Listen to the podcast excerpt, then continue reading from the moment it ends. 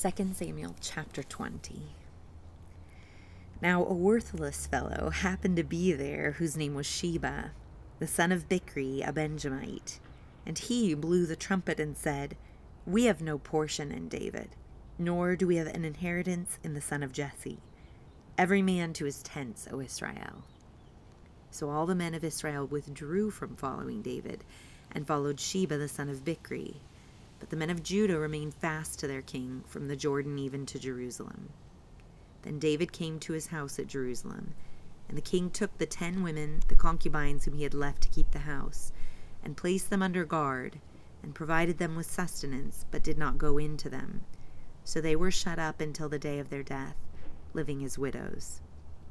Then the king said to Amasa, Call out the men of Judah for me within three days, and be present here yourself.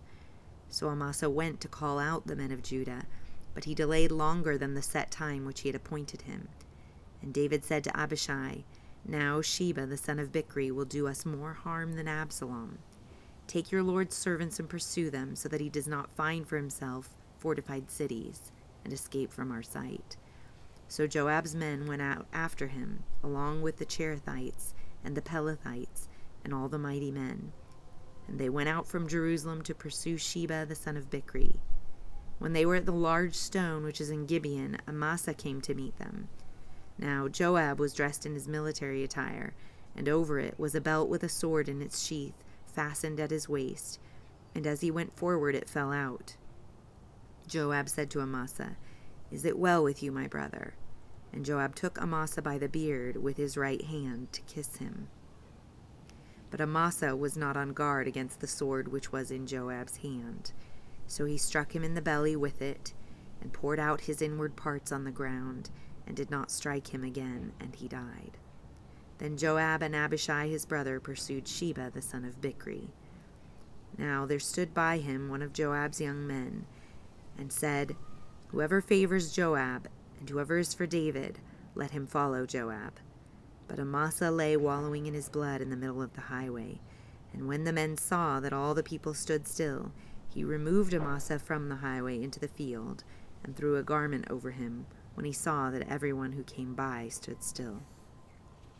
As soon as he was removed from the highway, all the men passed on after Joab to pursue Sheba the son of, the son of Bichri.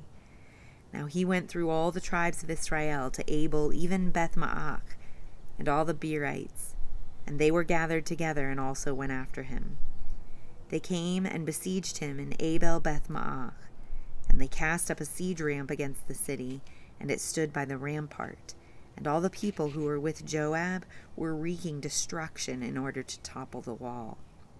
Then a wise woman called from the city, Hear, hear! Please tell Joab, Come here that I may speak with you. So he approached her and the woman said, Are you Joab? And he answered, I am. Then she said to him, Listen to the words of your maidservant. And he answered, I am listening. Then she spoke, saying, Formerly they used to say, They will surely seek advice at Abel, and thus they ended the dispute. I am of those who are peaceable and faithful in Israel. You are seeking to destroy a city, even a mother in Israel. Why would you swallow up the inheritance of the Lord? Joab replied, Far be it, far be it from me that I should swallow up or destroy. Such is not the case, but a man from the hill country of Ephraim, Sheba the son of Bichri by name, has lifted up his hand against King David. Only hand him over, and I will depart from the city. And the woman said to Joab, Behold, his head will be thrown to you over the wall. Then the woman wisely came to all the people, and they cut off the head of Sheba the son of Bichri, and threw it to Joab. So he blew the trumpet, and they were dispersed from the city, each to his tent. Joab also returned to the king at Jerusalem. Now Joab was over the whole army of Israel, and Benaiah the son of Jehoiada was over the Cherethites and the Pelethites. And Adoram was over the forced labor, and Jehoshaphat the son of Ahilud was the recorder. And Sheva was the scribe, and Zadok and Abiathar were priests, and Ira the Jairite was also a priest to David.